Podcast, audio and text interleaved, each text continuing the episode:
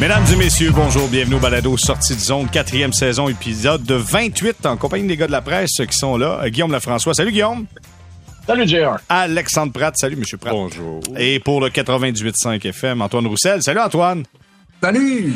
Messieurs, juste avant qu'on entreprenne notre conversation, qu'on parle du match d'hier, défaite face à l'Avalanche Colorado en prolongation, juste donner un petit bilan, une petite mise à jour météo. Vous savez, il y a une méga tempête qui s'en vient du côté des États-Unis. On aura des relents de tout ça ici, euh, du côté du Québec, évidemment, mais c'est sur la côte est américaine où ça va frapper assez fort. Donc, il y a des matchs, vous savez qu'il y a des matchs qui sont reportés. Tampa Bay à Buffalo, c'est reporté. Là, il y a Détroit à Ottawa qui est reporté également.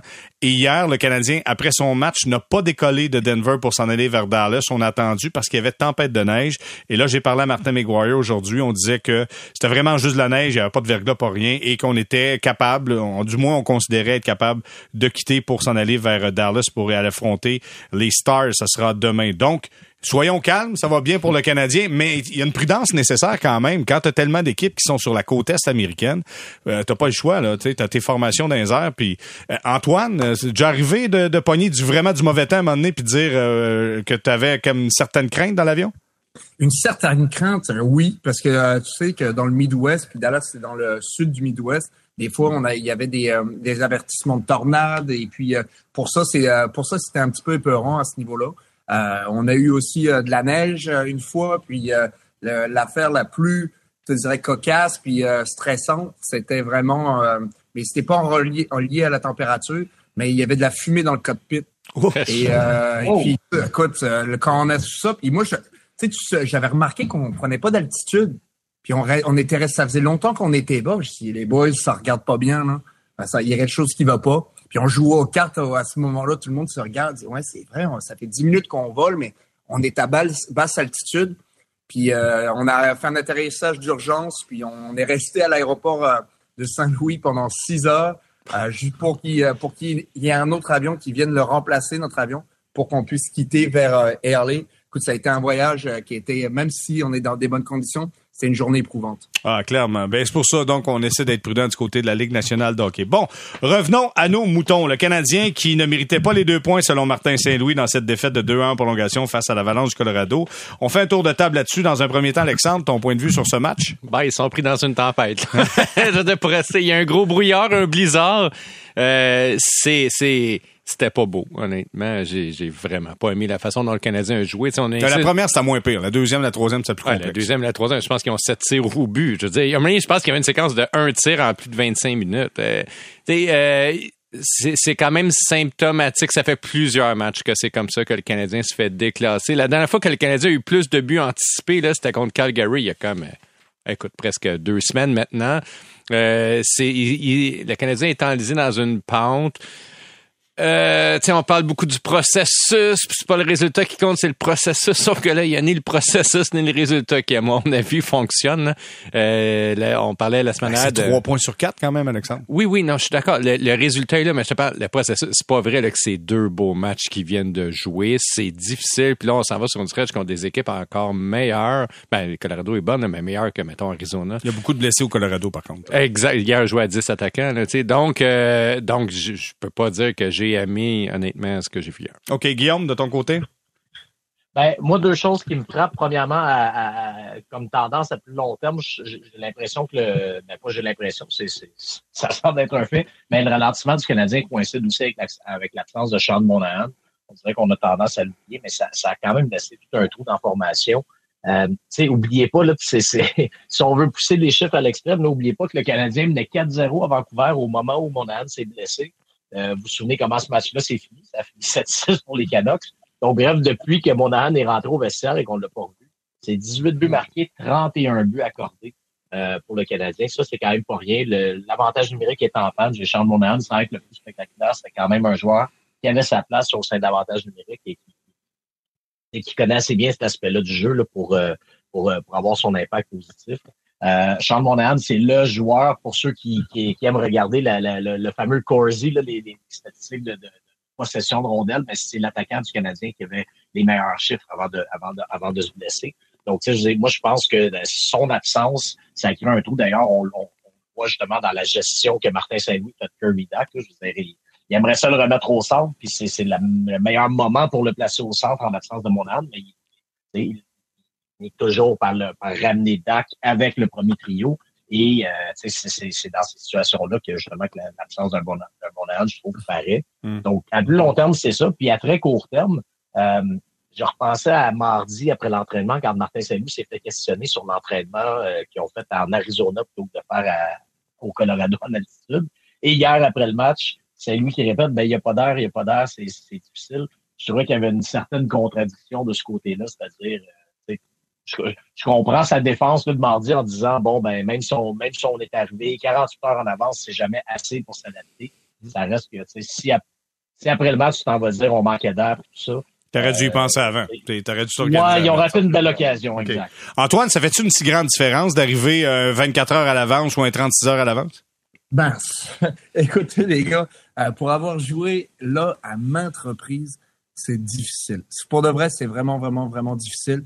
Euh, écoute, euh, moi, je me, traînais une bouteille d'oxygène euh, qui, entre les périodes, je faisais juste respirer là-dedans. Mais tu sais, c'est fou, c'est stupide, mais c'est la réalité. Il n'y a pas d'air. Tu es sur la glace, tu sais, même à tel point que Suzuki, d'habitude, tu le vois jamais tu plié. Il fait des chiffres de deux minutes. Il plie pas quand il est à Montréal, au niveau de la mer. Puis euh, hier soir, son trio, ils ont eu plusieurs chiffres en zone offensive, du moins en première période. Puis euh, c'est eux autres qui ont changé, qui sont partis de la zone offensive. Tu vois jamais, c'est très rare que tu vois des attaquants offensifs faire ça. Puis c'était le cas hier. Fait que oui, c'est un gros, gros, gros facteur. Euh, même que tu sais, il y a il y a des gars qui prennent des euh, des soudis, je, je sais pas la traduction en français, des sudafed pour t'aider à respirer mieux. Puis euh, pour de vrai, là, euh, ça paraît, c'est du semi-dopage légal. Mais crème, euh, les gars qui jouent là pendant deux semaines, ils ont tellement un avantage que toi, quand tu arrives là, tu n'en as pas d'avantage. Fait qu'en plus de pas avoir le dernier changement, il y a ça.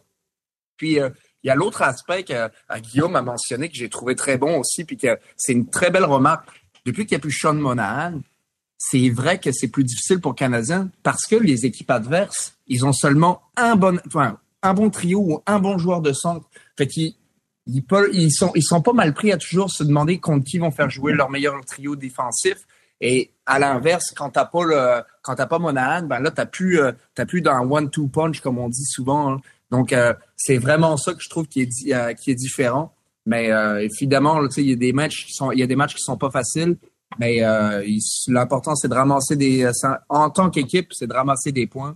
Puis dès que si tu as perdu, tu as gagné, mais tu as ramassé des points, tu peux quand même euh, être content du fait que tu es quand même sur la route puis tu contrôles pas tout euh, ce qui se passe. Hmm. Il y en a un en tout cas qui avait pas l'air à manquer d'air, c'est Anthony Richard avec sa rapidité, qui est allé en échapper, qui a marqué son premier but dans la Ligue nationale de hockey à son troisième match, euh, quatrième en fait, deux avec Nashville et c'était le deuxième avec le Canadien. Euh, comment t'as trouvé la performance d'Anthony Richard? Ben il mangeait les, ah. il ah ben vas-y Antoine. Vas-y Antoine. Oh, excusez, ben, écoutez les gars, c'est ça que je veux voir. puis vous savez sur n'importe quelle, sur beaucoup de plateformes, moi je suis patient. J'aime ça qu'on prône la patience. Mais là, on arrive à mi-saison. Puis là, c'est à un moment, à un moment donné, il faut que tu prennes des décisions. Qu'est-ce qui se passe avec euh, euh, certains joueurs? Puis moi, quand je le vois jouer sur la glace, puis vous allez dire, je veux pas nommer nécessairement des joueurs, mais par exemple, je préfère avoir Richard que Petzetta sur la glace. Ah, puis euh, écoute, Guillaume, tu, puis, tu vas pouvoir aller dans le même point que moi. Tu sais, la dernière fois, on a parlé des combats et tout ça. La dernière fois, Petzetta s'est battu puis j'ai trouvé ça. Pourquoi il se bat tout seul? On, on aurait dit qu'il se battait juste pour lui, puis pas forcément pour l'équipe. Fait que moi, je suis pas vraiment pour les combats de même. Fait que là, je me dis que s'il fait pas ça, qu'est-ce qu'il fait dans le line-up? Puis quand je vois un gars comme Richard qui mange les bandes, dit que c'est excitant. C'est là sa rapidité, son énergie fait en sorte que même à la maison, je suis à moitié endormi, je regarde la game, c'est excitant. Ouais, définitivement. Non, non, écoute, il y avait beaucoup d'énergie. Euh, Alexandre, euh, on a parlé de, de, de, Richard et euh, à un moment donné, Antoine dit, je veux pas nommer des noms. Juste dire, hier, dans l'antichambre, Mario Tremblay était là et Mario, il est plus capable de Dadonov. Là. là, il dit, là, ça fait, là, il dit, enlevez-moi Dadonov, mettez Richard. Puis là, François Gagnon dit, ah, c'est parce qu'il est francophone. Hey, il dit, lâche-moi, il pourrait être japonais, je m'en fous. Mettez un gars qui veut jouer. Comment t'as trouvé sa performance, toi, Alexandre? Ben moi, j'ai été encouragé parce que je vois euh, la semaine dernière, quand même, je militais déjà pour son retour. En effet, moi, je pense que comme Antoine, il a sa place dans l'alignement, puis euh, tu même pas besoin de sortir d'Adana, il a sa place juste comme ça, juste dans l'alignement. Je pense qu'il est là pour rester s'il continue de jouer comme ça. En effet, il mange les bandes. Euh, il me fait penser quand même, ça arrive assez souvent quand on rappelle un Québécois qu'on dirait que le Québécois il se défonce un petit peu plus que la moyenne des ours, la meilleure, la moyenne des joueurs acquis à l'extérieur quand il arrive avec le Canadien. Euh, c'est ce type de performance-là hier qu'il a offert. Il n'a pas été transcendant, mais son but, c'était vraiment un, c'est un magnifique but. Là. Juste une belle accélération. Il a vu l'opportunité. Il est rentré dans le sur le patin. Quand, écoute, quand il rouvre la machine, là, euh, ouais, puis ah, bon, il a pris une mauvaise punition aussi en début de troisième. Tu sais, de l'accrochage. non, mais je dis que tu rentres dans la Ligue nationale. tu joues contre des joueurs de la Ligue américaine tout le temps. Ça se peut que ça aille un petit peu vite aussi des fois. Il faut pardonner ce genre d'erreur. Je pense à un joueur de son calibre. Mais, euh, mais tu sais qu'on est allé chercher cet été. On se dit, ah, il pourrait peut-être avoir une tasse de thé à un moment donné. Je pense que ça va être plus qu'une tasse de thé. Ça va être une tasse de de pichet, un pichet de, ça va être un, pichet de, de, de, thé. Alors, non, je pense qu'il est là. Euh, S'il joue comme ça, il est là pour rester. Il joue déjà mieux que au moins 4, 5 joueurs qu'on a vu Ça, c'est intéressant. C'est intéressant. Je, veux savoir, Guillaume, est-ce qu'on est rendu déjà à l'étape de trier? Là? Euh, je sais que mon collègue Jérémy Filosa parle souvent du bois mort. Est-ce qu'on est rendu à l'étape déjà de trier et de mettre de l'avant des gars que tu veux voir davantage? Est-ce qu'on est rendu là chez les Canadiens, Guillaume? Ben, en, fait, pour se rendre là, par exemple, ça, ça, va prendre quelques mouvements de personnel parce que je je vois pas, je sais pas si je vois nécessairement Martin Saint-Louis euh, envoyer euh, justement un, Dadonov, tu sais, un, vétéran qui a, des difficultés là, dans les gradins pendant plusieurs matchs. Je, je, je sais pas si je vois ça arriver, surtout sachant que le Canadien, on le sait, euh, tôt ou tard, là, va, euh, va, va, probablement échanger un, un, ou deux, un, ou deux attaquants d'ici la fin de la saison. Donc, là-dessus, il faudra voir. Mais je veux dire, il n'y a aucun doute que des performances comme celle de Richard, ça, ça, ça met de la pression, ça c'est sûr, parce que c'est un joueur là, qui, dans sa façon de jouer, montre, dit regardez, là, essayez-moi, donnez-moi un essai, j'ai ma place. Euh, oui, là, on parle de, de, de, de du fait qu'il mange les bandes, mais tu sais, des joueurs qui mangent les bandes, il y en a quand même quelques-uns, mais, mais tu sais, de manger les bandes avec son, son niveau d'habileté et de vitesse, ça, ça devient intéressant. Tu sais, je veux dire, euh, euh, Samuel Girard, s'il connaissait pas la vitesse d'Anthony Richard, maintenant il la connaît parce que il a, il a commencé à reculer beaucoup, trop tard. Euh, je veux là, ben, à, à voir comment euh, Johnson a, été incapable, dans le fond, de, de, le rattraper ou de l'empêcher de faire son tir, mais euh, je veux dire, des défenseurs un peu moins mobiles comme ça, je pense qu'il y en a quelques-uns que, que, que, Richard va pouvoir exploiter avec cette vitesse. Donc, tu sais, ça, ça, ça devient franchement ça, ça, devient des outils intéressants là, pour, le, pour le Canadien à exploiter. Mais c'est ça, attendons voir comment le Canadien va gérer le personnel. Il faudra voir aussi ce qui va arriver avec Stavkowski. Euh, il y a une autre soirée difficile. Ah, c'était pas facile. Ah, moi, je trouve vraiment que, tu sais, défensivement, euh, beaucoup d'erreurs. Il y a eu une chance hier de, de Logan O'Connor. Stavkowski était dans l'enclave, était près d'O'Connor, mais aucun positionnement pour l'empêcher de tirer ou rien. Donc, des, des, petites choses comme ça, moi, je trouve qu'il y a des signaux quand même euh, qui vont dans la mauvaise direction pour certains. OK. Euh, non, euh, oui, vas-y, vas-y. Vas je pourrais rajouter aussi par rapport à ça, je trouve que il y a quelque chose de puissant aussi en tant qu'organisation quand tu rappelles un gars qui a 26 ans, puis tu lui donnes une chance. Ça veut dire que toute ton équipe dans la Ligue américaine, ben, elle, elle peut se permettre d'y croire encore. C'est-à-dire, puis je m'explique, sais, des fois, tu peux avoir des gars de 22, 23 ans, puis c'est généralement à ce moment-là que les gars euh, font la Ligue nationale.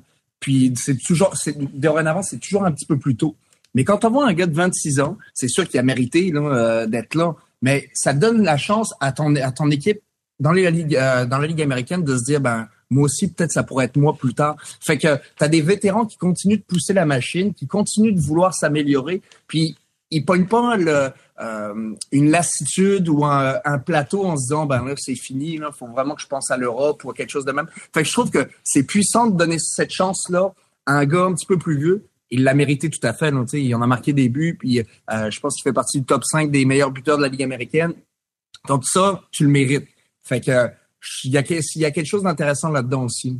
OK. Euh, Alexandre, je vais t'entendre dans quelques instants, mais juste avant, je veux juste poursuivre avec toi, Antoine. On va conclure ce voyage-là avant la pause de Noël à Dallas. Tu as joué à Dallas. Écoute, c'est la deuxième meilleure formation dans l'Ouest. Euh, si on dit que les deux derniers matchs ont été difficiles pour le Canadien, ça se peut que ce soit pas facile contre les Stars? c'est évident que ça sera pas facile. Écoute, les, les Stars, eux, ils ont cette chance-là d'avoir trois trios euh, offensifs qui sont capables de contribuer. Euh, puis c'est ça qui est difficile pour les équipes adverses. Euh, contre qui tu fais jouer ton, euh, ton meilleur trio défensif, tu le sais jamais vraiment parce qu'il y a trois trios qui fonctionnent. Donc, euh, ça donne une chance à Ben et à Seigneur de se de jouer contre des défenseurs les moins bons. Tu Goulet, il pourra pas être là sur la glace pendant trois chiffres consécutifs. c'est un des meilleurs défenseurs, le un des très bons défenseurs défensifs du Canadien avec Savard donc euh, Edmondson, mais je trouve qu'il y a une coche au niveau de ces, euh, ces gars-là parce qu'il est rapide, puis il y a une, euh, une.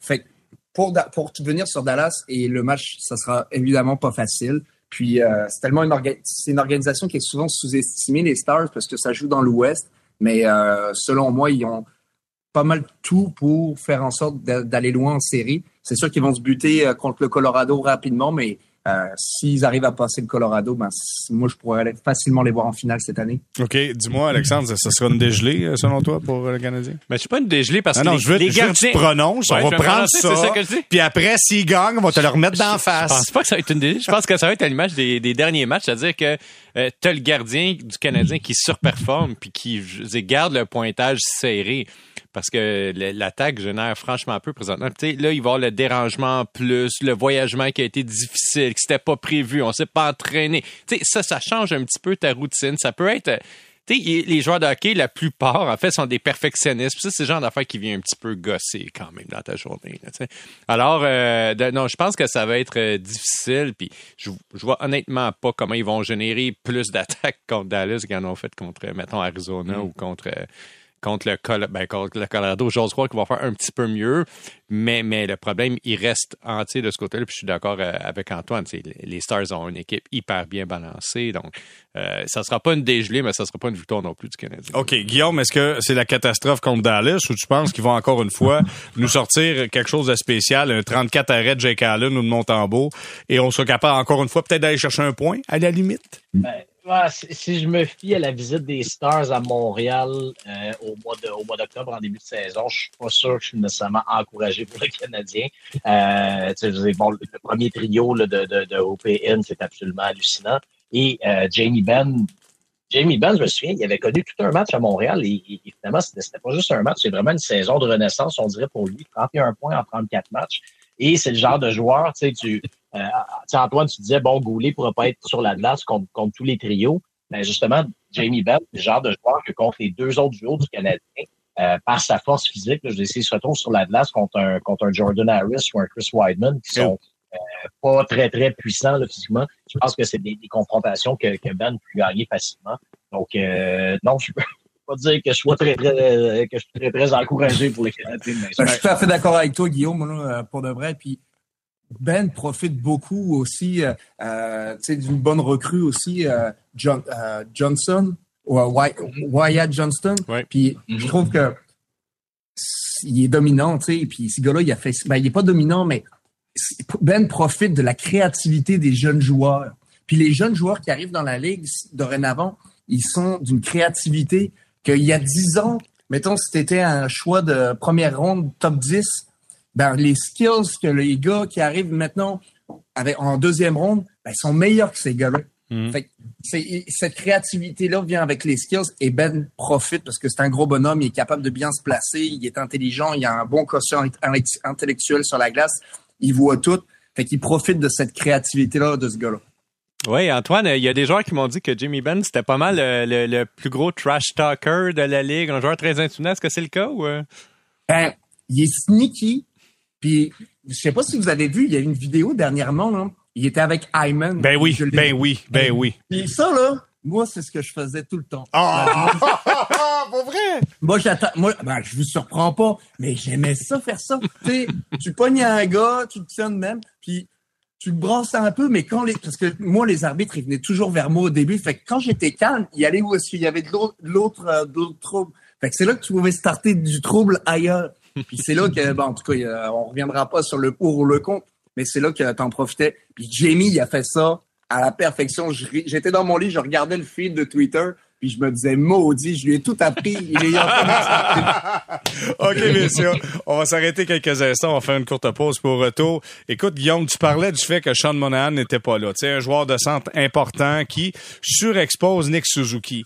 Il y en a un qui sera disponible à la fin de la saison. Et du moins, dans les rumeurs, il semble extrêmement disponible. Les Canucks de Vancouver sont ouverts à échanger Beau Harvett, un joueur de centre. Est-ce que on doit faire ça? Est-ce qu'on doit être dans la danse du côté du Canadien pour aller faire l'acquisition d'un Beau Harvett de ce monde? Et surtout que euh, Antoine t'a joué avec Beau Harvett. Donc, au retour, tu me diras si ça vaut la peine de, de commencer à apprendre le tango. On fait une courte pause. Restez là.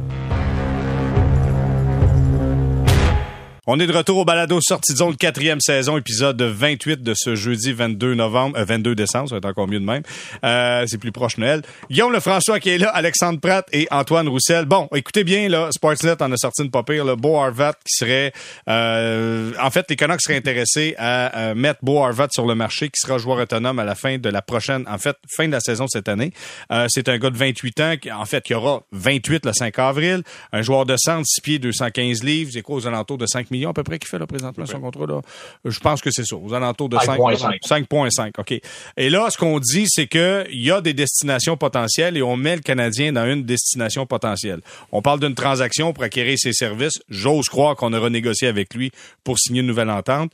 Euh, Arvat contre Savard, Struble, Owen Beck, un choix de première ronde en, en 2023 et un choix de troisième en 2024.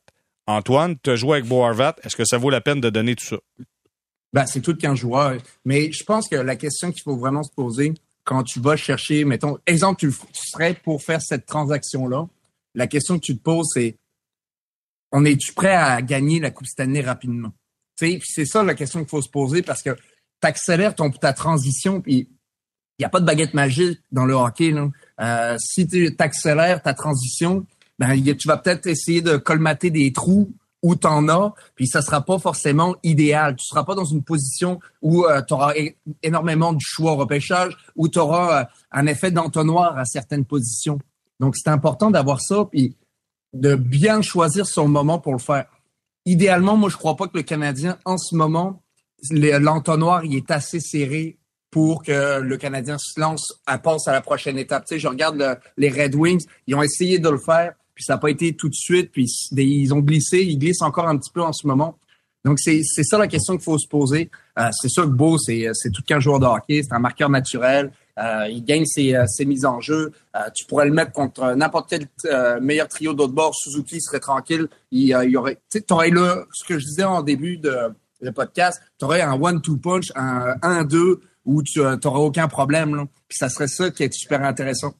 Mais pour le prix que tu vas payer pour Beau Harvat, t'es-tu mieux de dire que tu serais mieux de garder Sean Monahan, puis un instant peut-être un petit peu plus aux offensifs, du moins au niveau des passes, mais pas forcément un meilleur buteur.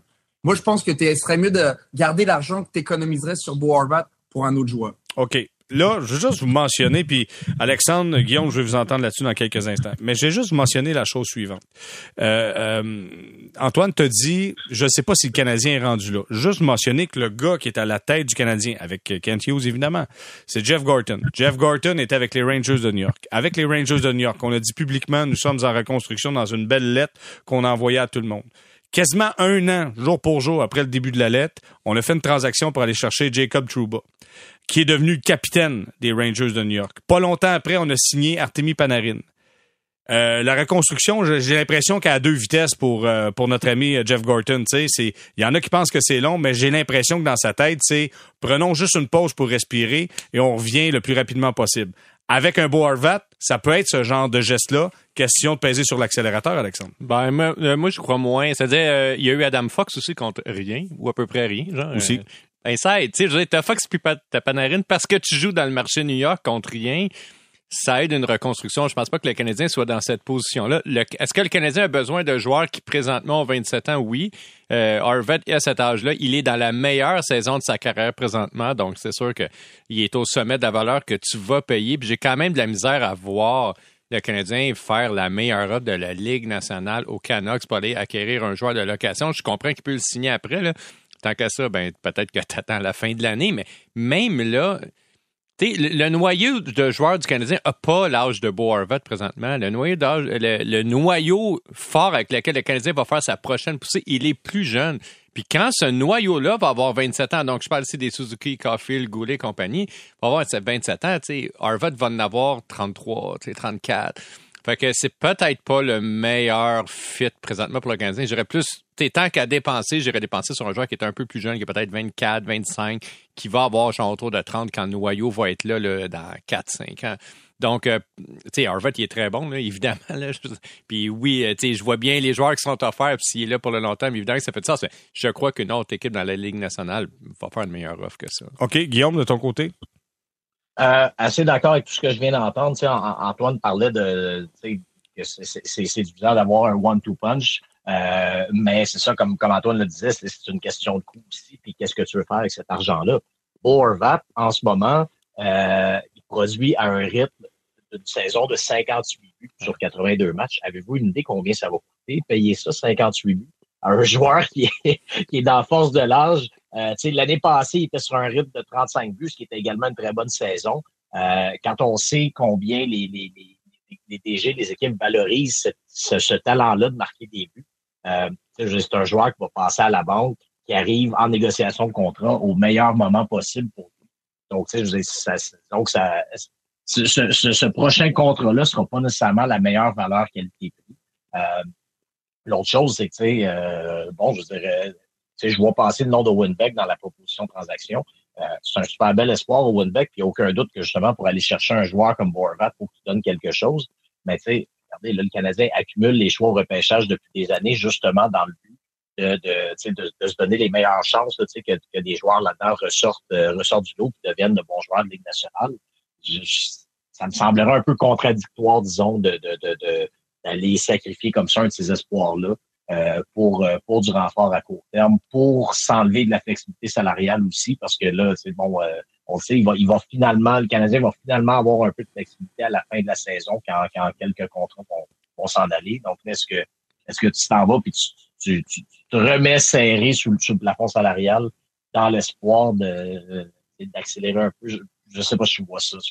Je serais, je serais curieux de savoir avec qui on le ferait jouer à Montréal c'est un, un, marqueur naturel. C'est un buteur, là, je veux dire, Beau Il a besoin d'être bien alimenté. C'est pas comme si le Canadien, à part Suzuki puis Drouin, débordait de joueurs de, qui débordent de talent comme passeurs. Ils ont beaucoup de joueurs qui sont à la base des marqueurs. Tu sais, Armia, Slavkovski, Caulfield, Anderson est supposé être ce genre de joueur-là aussi, Dadonov, Hoffman.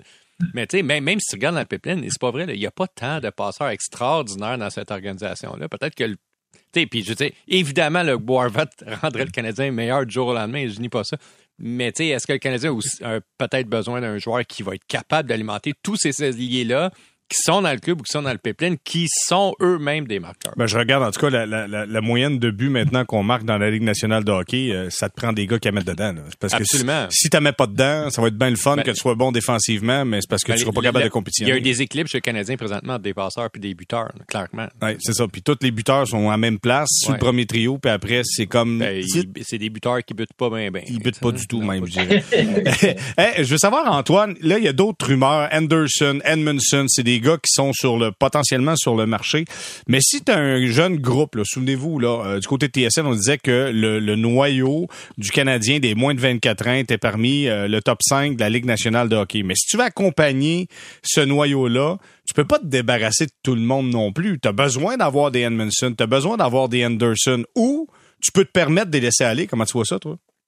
Ben, je trouve que, en fait, c'est ça l'ambiguïté dans, euh, dans le fait de, de se rajeunir. Faut pas oublier que les jeunes, puis euh, vous avez tous été journalistes, euh, vous avez été jeunes dans vos carrières de journaliste, mais c'est la même affaire dans le hockey. Tu es jeune à un certain moment donné. Puis rappelez-vous, essayez de vous souvenir qu'est-ce que vous faisiez est-ce que vous aviez un mentor qui vous euh, conseillait, un boss que vous aimez, vous aimiez ça, avoir son opinion? Euh, par exemple, Michel Tremblay. Ah oui! Vous, l'appeler. Guillaume, Guillaume, c'est le temps de me nommer. Ah oui, ben oui, Alexandre bon, ça. Alexandre Pratt, par exemple. Par exemple.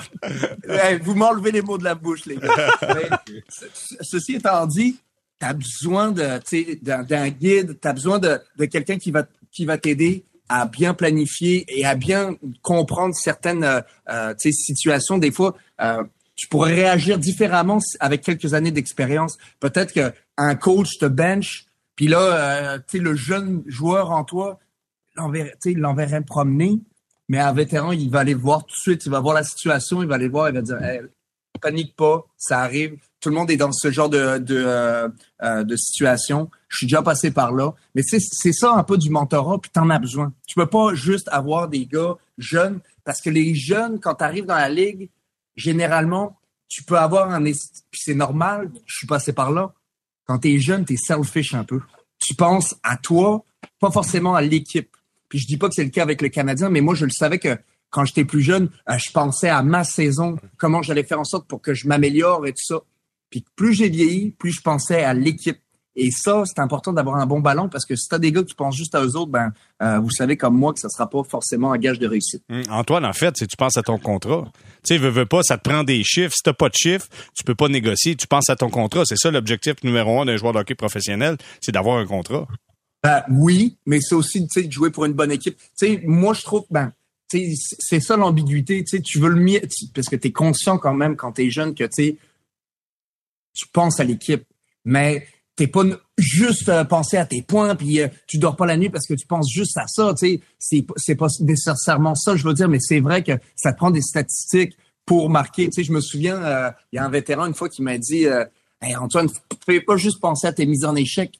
Tu pense à comment tu vas créer des, des, des jeux, comment tu vas créer de l'offensive parce qu'il y a personne qui paye pour des mises en échec. Puis ça a fait son chemin dans ma tête, ça. Fait que je pensais plus juste à, à checker puis à finir mes, euh, ma mise en échec, me sortir du jeu. Sais, j'essayais d'avoir mon bâton sur la rondelle, bloqué, puis la récupérer, faire un jeu, puis finir ma mise en échec par la suite, que l'inverse. Et ça, souvent, tu le vois, par exemple, je vois Pezzetta jouer, je le vois que, je le vois, il veut juste frapper.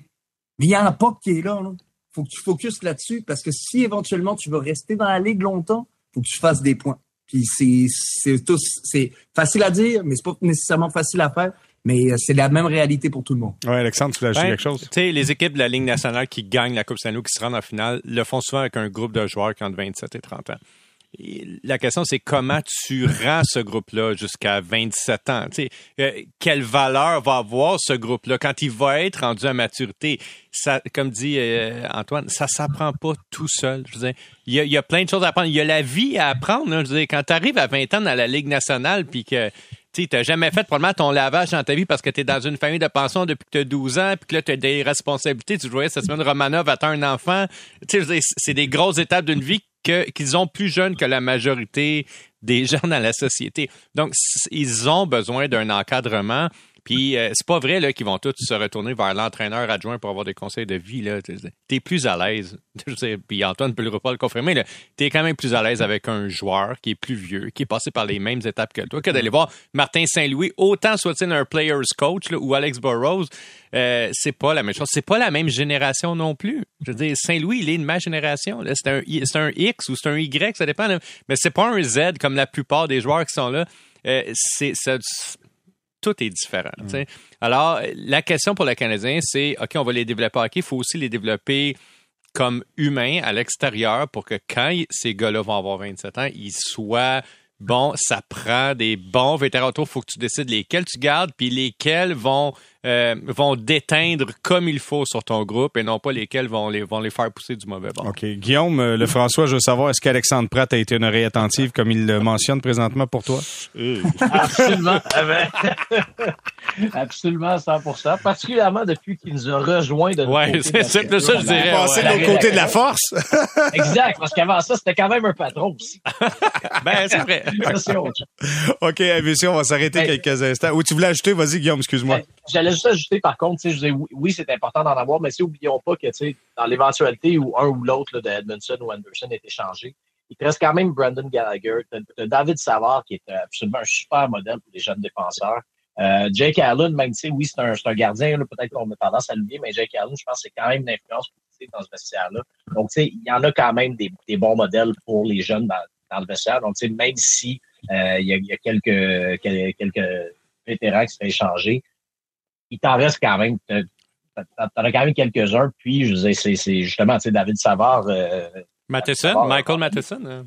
Michael Matheson, exact, c'en est un autre. Donc, tu sais, il y a aussi un, un certain roulement. Puis, il y a moyen d'en trouver d'autres, mais il y a quand même des bons modèles déjà dans le transvestiaire.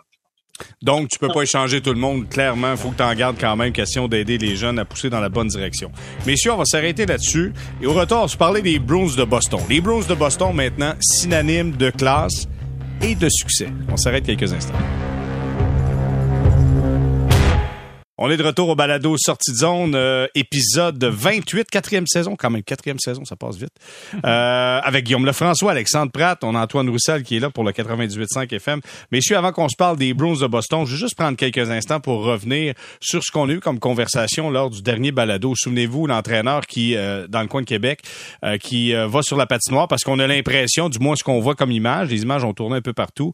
Il y a un joueur de son équipe qui est étendu sur la patinoire, l'entraîneur à court, on a l'impression qu'il va au chevet du joueur qui est là, mais décide de passer par-dessus le joueur et va appliquer une mise en échec à un jeune de l'autre côté de l'autre formation. Antoine, tu voulais réagir là-dessus? Tu voulais donner ton point de vue?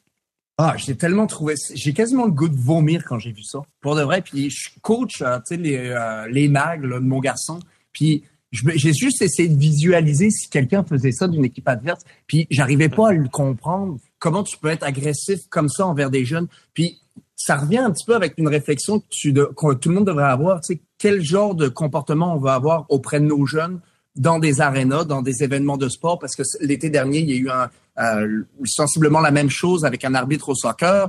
Euh, quel genre de, de société on va avoir? c'est un questionnement que chaque personne devrait avoir parce que c'est vraiment pas acceptable en tant que coach, en tant que même si tu es présent dans l'aréna, euh, je trouve que puis tu as des comportements euh, qui sont pas appropriés c'est vraiment néfaste pour nos jeunes parce qu'ils voient. Puis quand c'est la même chose, on parlait de, leadership plus tôt.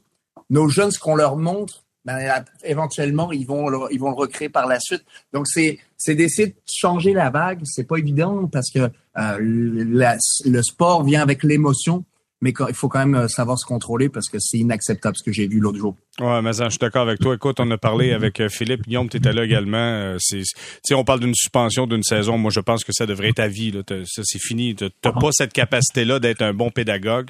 Tu ne peux pas faire ça. Tu ne peux pas même penser revenir dans tout sport confondu en arrière d'un banc faut oublier ça à 100% Juste savoir, Antoine, tu disais donc, là, tu as, un fiston qui est dans le mag, là, présentement? Présentement dans le mag, puis je coach. Puis, euh, tu sais, j'adore ça. C'est, c'est vrai. J'essaie de faire passer un peu mon vécu de joueur. Comment que t'es comme, euh, comment que t'es comme parent? Comment que t'es comme coach? Est-ce que, est-ce que t'es nerveux? T'es pas nerveux? T'es relax? Fais rire? Comment que t'es?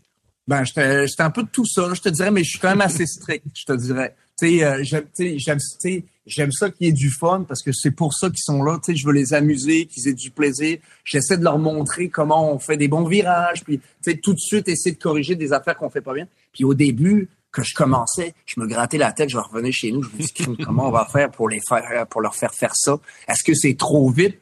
Puis après 15 minutes de mon premier drill, je les regardais faire euh, mon premier exercice pardon, je le regardais, puis là il y en a un qui l'a qui a pogné, puis je pratiquais ce qu'on appelle les euh, les edge. Ouais. Euh, je sais pas comment on le dit en français là. Des virages, brusques. Virages brusques. Ouais, mais c'est parce que il y a comme de façon technique, dans, sur une lame, tu as, un, un quart à gauche et tu as un quart à droite sur chaque lame. Donc, c'est comment tu tournes sur chaque quart parce que ta lame, elle est, euh, elle est plus large. Mais ça, c'est technique. Mais c'est important de les faire pratiquer ça parce que les meilleurs patineurs de nos jours, ils font pas des virages brusques à deux pieds nécessairement. Il y a des situations où il faut que tu le fasses, mais les meilleurs joueurs sont toujours à un pied comme ça, ils peuvent se réorienter facilement. Fait qu'après mon premier exercice, ça fait une dizaine de minutes qu'on fait ça. Je vois qu'il y en a aucun qui pogne. Je commence à me gratter la tête, puis je me dis, maudit, c'est à quoi t'as pensé? Tu sais, je me suis dit, euh, je suis en CABE, mettons. Puis, euh, fait que là, je continue. Il y en a un qui le pogne. Puis là, un deuxième. Et là, ça m'a encouragé, puis on a continué. Puis les jeunes ont été super bons. Puis euh, ben j'aime ça, tu sais, les voir les, euh, se progresser, puis j'aime ça les voir s'amuser, puis se, se, développer, puis euh, essayer de faire une petite différence aussi euh, à ce niveau-là pour eux autres. moi, je veux savoir, Antoine, mais mes fils, évidemment, ont joué mag aussi, puis à un moment donné, il y a un ancien joueur de la Ligue nationale qui est venu pour coacher, un peu comme tu fais. Puis euh, il était rentré dans le vestiaire, puis voulant se la jouer vraiment low profile, il est allé voir les autres, c'était un francophone, puis il est allé voir les autres coachs qui étaient genre des comptables, tu sais, du monde qui travaille dans le business. Puis, bon, les gars, alors, c'est quoi les entraînements qu'on leur fait faire aujourd'hui? Puis les gars, ils étaient flabbergassés. On leur dit, c'est parce qu'on s'attend à ce que ça soit toi qui Toi nous qui montre fais tout. ça. c'est comme, nous, tu sais, nous, euh, tu sais, tu nous dis pas comment faire notre business. Et les gars étaient comme, tu sais, euh, starstruck un petit peu par ça. Comment ça se passe pour toi? Est-ce que t'es comme celui qui est en charge ou t'es à la remorque des autres? Comment ça se passe? Ben, je, suis, euh, je te dirais que j'aime ça porter, mettons, euh, certains drills, euh, exercices, pardon. J'aime ça montrer euh, des choses que des fois, il y a du monde qui sont plus vus, mais toute notre, notre gang, c'est des anciens joueurs de hockey euh, qui ont joué au hockey, qui savent parler à des jeunes. En fait, ce que j'aime dans notre gang, c'est que tout le monde est un petit peu plus vieux puis sait parler à des jeunes, chose qui est pas forcément bonne pour un, pour gars qui a peut-être entre 20 et 25 ans. Des fois, tu sais, t'as pas été pas père, tu sais pas comment interagir avec certains jeunes, donc ça peut être difficile. Puis notre gang, avec, ben, bien entendu, c'est c'est toutes les pères qui sont là, mais c'est des anciens joueurs, dont un avec qui j'ai joué majeurs, qui, qui avait rencontré sa femme comme moi dans son temps à Chicoutimi, fait que il est dans la même gang.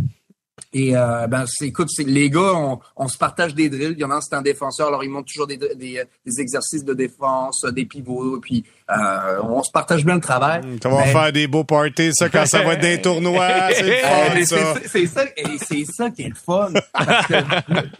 C'est ça qui m'amuse à continuer là-dedans parce que toute notre gang, on est tous dans le même quartier, c'est le fun, puis euh, c'est c'est comme ça que ben, tu te fais des amis finalement. tu sais, euh, c'est avec le hockey, le sport. Puis ben nous, euh, on- je suis arrivé dernièrement à Chicoutimi, donc ça m'a permis de euh, encore plus m'enraciner ici.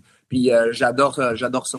Ah, c'est le fun que tu nous racontes ça. Bon, écoute, euh, je veux qu'on prenne quelques instants pour parler des Bruins de Boston. Je sais pas si vous avez vu les images. Cette semaine, on a célébré le millième point de Patrice Bergeron.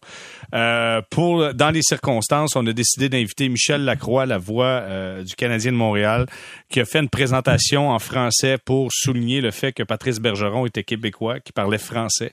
On se dit aussi qu'ils vont arrêter les Bruins. Ils dominent la ligue, ils sont classe, et, et ce, année après année. Numéro un présentement dans la Ligue nationale de hockey avec 52 points. C'est 25 victoires, 4 défaites, 2 défaites en bris d'égalité. Ils n'ont raté les séries que deux fois depuis 2008, 2015, 2016. Euh, ça, c'est deux fois qu'on a raté les séries. C'est une machine à, succès, les Bruins de Boston. Guillaume, comment, comment on fait pour copier ce modèle-là? C'est possible? Ben, je pense que c'est c'est pas un hasard que ton exemple parte de Patrice Bergeron.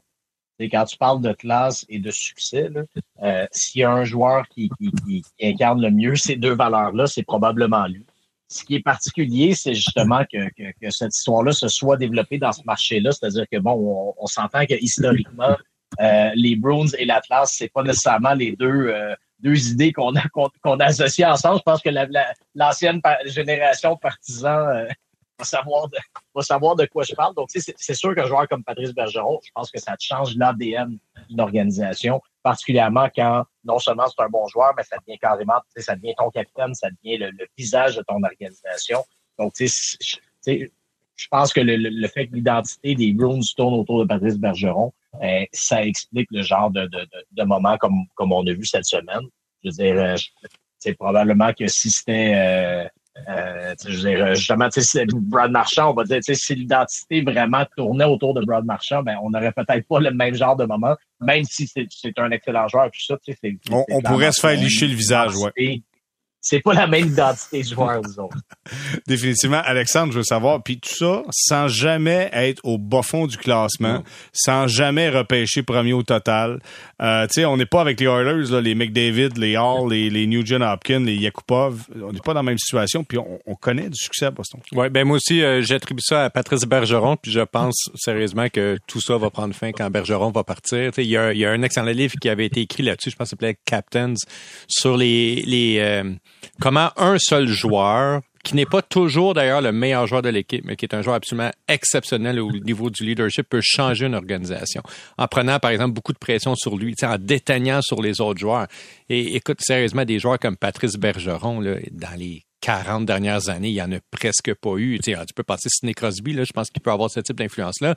Mais ça, c'est vraiment un joueur qui transcende l'organisation, même à la limite le sport, puis pas tant par son talent. Ça, il est excellent. là. D'ailleurs, c'est très drôle parce que quand on demande à des joueurs dans le junior, euh, c'est qui ton modèle? Il y en a un sur deux qui va te répondre, c'est Patrice Bergeron, qui est pourtant pas euh, dans le top 10 des marqueurs ou rien de ça. Euh, et, j'ai vraiment hâte, en fait, j'ai hâte de voir son après-carrière. Patrice Bergeron, j'ai vraiment l'impression que sky is the limit. Là. Puis je pense pas que ça va être comme entraîneur, mais je veux dire, il pourrait être président d'une organisation. J'ai l'impression qu'il va prendre du temps en famille un peu. J'ai l'impression qu'il va, va se calmer un petit peu, puis peut-être plus tard, tu as raison, un rôle de président. Ben, en tout cas, je le je vois vraiment dans un rôle de leadership parce que c'est vraiment quelqu'un qui est capable d'amener. C'est juste une, une anecdote très courte, mais l'année dernière sur le banc, je pense que c'est Pasternak puis Marchand qui se picassaient un puis l'autre, puis à un moment donné, c'était devenu comme un petit peu trop intense. Puis euh, Bergeron s'est reviré de bord, puis il a dit aux deux gars, voyelle! Et les deux gars arrêtés, puis marchaient à côté ça. Il dit, je m'étais vraiment, jamais vraiment fait dire ça par un coéquipier. Il dit, j'ai gelé, là, comme bang. Dit, oui, papa. c'est C'est le genre de personnalité qui, qui dégage. Antoine, ta perception des Bruins, comment, comment on peut expliquer leur succès après toutes ces années? Ben, moi, je pense que, tu sais, un peu dans ce qu'on disait un petit peu plus tôt, Patrice Bergeron, quand il est arrivé, c'est sûr que il n'y avait pas d'aura autour de lui à ce moment-là. Mais lui, c'est un gars qui vient d'une excellente famille. Je pense que sa mère a travaillé dans des services euh, sociaux. Euh, donc, c'est quelqu'un qui lui a enseigné les bonnes valeurs de comment traiter euh, des personnes en tant qu'être humain. Puis je trouve que sa meilleure qualité, c'est peut-être ça. Puis c'est de, c'est bien côtoyer, ben, pas bien côtoyer, mais de respecter tout le monde qui est autour de lui. Et ça, moi, je l'ai vu, c'est l'été dernier. Je suis allé m'entraîner à Québec. Je suis embarqué sur la glace. Patrice, il était là. C'est la première personne qui est venue me voir. Elle me dit, hey, Antoine, jamais, jamais parlé. Je l'ai peut-être probablement déjà écœuré pas mal de fois. Puis, là, il est venu me voir pour me dire, hey, comment ça va? Euh, qu'est-ce qui se passe avec toi? Puis, on se connaissait pas. Il est venu par lui-même. Et je trouve que c'est ça, en fait, tu sais, l'héritage qu'il va laisser aux, euh, aux Bruins. Mais il l'a pas acquis non, il l'a acquis via sa famille, mais il l'a acquis via ses, ses coéquipiers plutôt aussi. Quand il a commencé sa première saison, il y avait Joe, euh, Joe Thornton qui était là, il y avait Brian Ralston, euh, Mike Knuble. Il, il, il était pas tout seul là-dedans. Donc lui, là, euh, on lui a montré de la bonne façon et je pense que l'héritage qu'il va laisser à Boston, c'est ça et c'est aux jeunes joueurs de Boston que le flambeau, ils vont le récupérer et c'est à eux de faire passer cet héritage-là de leur montrer aux jeunes qui s'en viennent à Boston. Puis je pense que quand ta culture d'équipe est à ce point-là gagnante, il va partir, ça va faire un gros vide, mais le leadership, il va en avoir beaucoup, puisqu'il y a beaucoup de bons jeunes joueurs à Boston, somme toute. Donc, ils vont toucher les Charlie McAvoy, ils vont prendre le flambeau, et c'est là que les autres auront grandi avec Patrice Bergeron. Pas un an, pas deux ans, mais pendant une coupe de saison. Fait qu'ils l'auront vu comment il se comportait sur telle ou telle situation. Et donc, dans leur vestiaire, ils vont être capables, quand ça va être la fin pour Patrice, de passer, euh, de passer, pas rapidement, mais ils vont être plus prêts que pas prêts à, l'après-Bergeron. C'est quand même, euh, c'est ça, hein, ton but dans quand tu es capable de laisser quelque chose qui perdure dans le temps. Si on arrive à faire ça avec Bergeron, ben, ça sera tout simplement sensationnel. Bon, ben messieurs, on doit conclure là-dessus. J'en profite pour vous souhaiter des joyeuses fêtes, une bonne année 2023, du bon temps en famille. Essayez de vous reposer. Je sais que tout le monde a un horaire assez chargé. Euh, Guillaume Lefrançois, pas trop de, pas trop de vols annulés, s'il vous plaît, quand tu vas te déplacer, parce que c'est dur sur le moral. Merci d'avoir été avec nous, Guillaume. Merci beaucoup, les gars. Joyeuse fête. Merci, Alexandre. Toujours un plaisir. Merci d'avoir été là. Fête. Antoine, joyeuse fête. Passe du temps dans ta cabane à sucre, puis euh, vas-y, ça a glace avec les jeunes. C'est toujours le fun, ça. ben, merci beaucoup. Joyeuse fête. Puis moi, la glace, elle va être dans mon, dans mon euh, jardin parce que je me suis fait une patinoire extérieure, puis j'ai hâte de faire des 2 contre 2 avec des adultes là-dessus et des 3 euh, contre 3 avec des enfants là-dessus. Chance. t'es chanceux. On s'en reparlera de patinoire un moment Merci beaucoup, Antoine. Euh, Salut, ça, les boys. ça conclut ce balado sortie de zone, épisode 28 de ce jeudi 22 décembre. Nous, on se donne rendez-vous début janvier pour une autre édition de sortie de zone.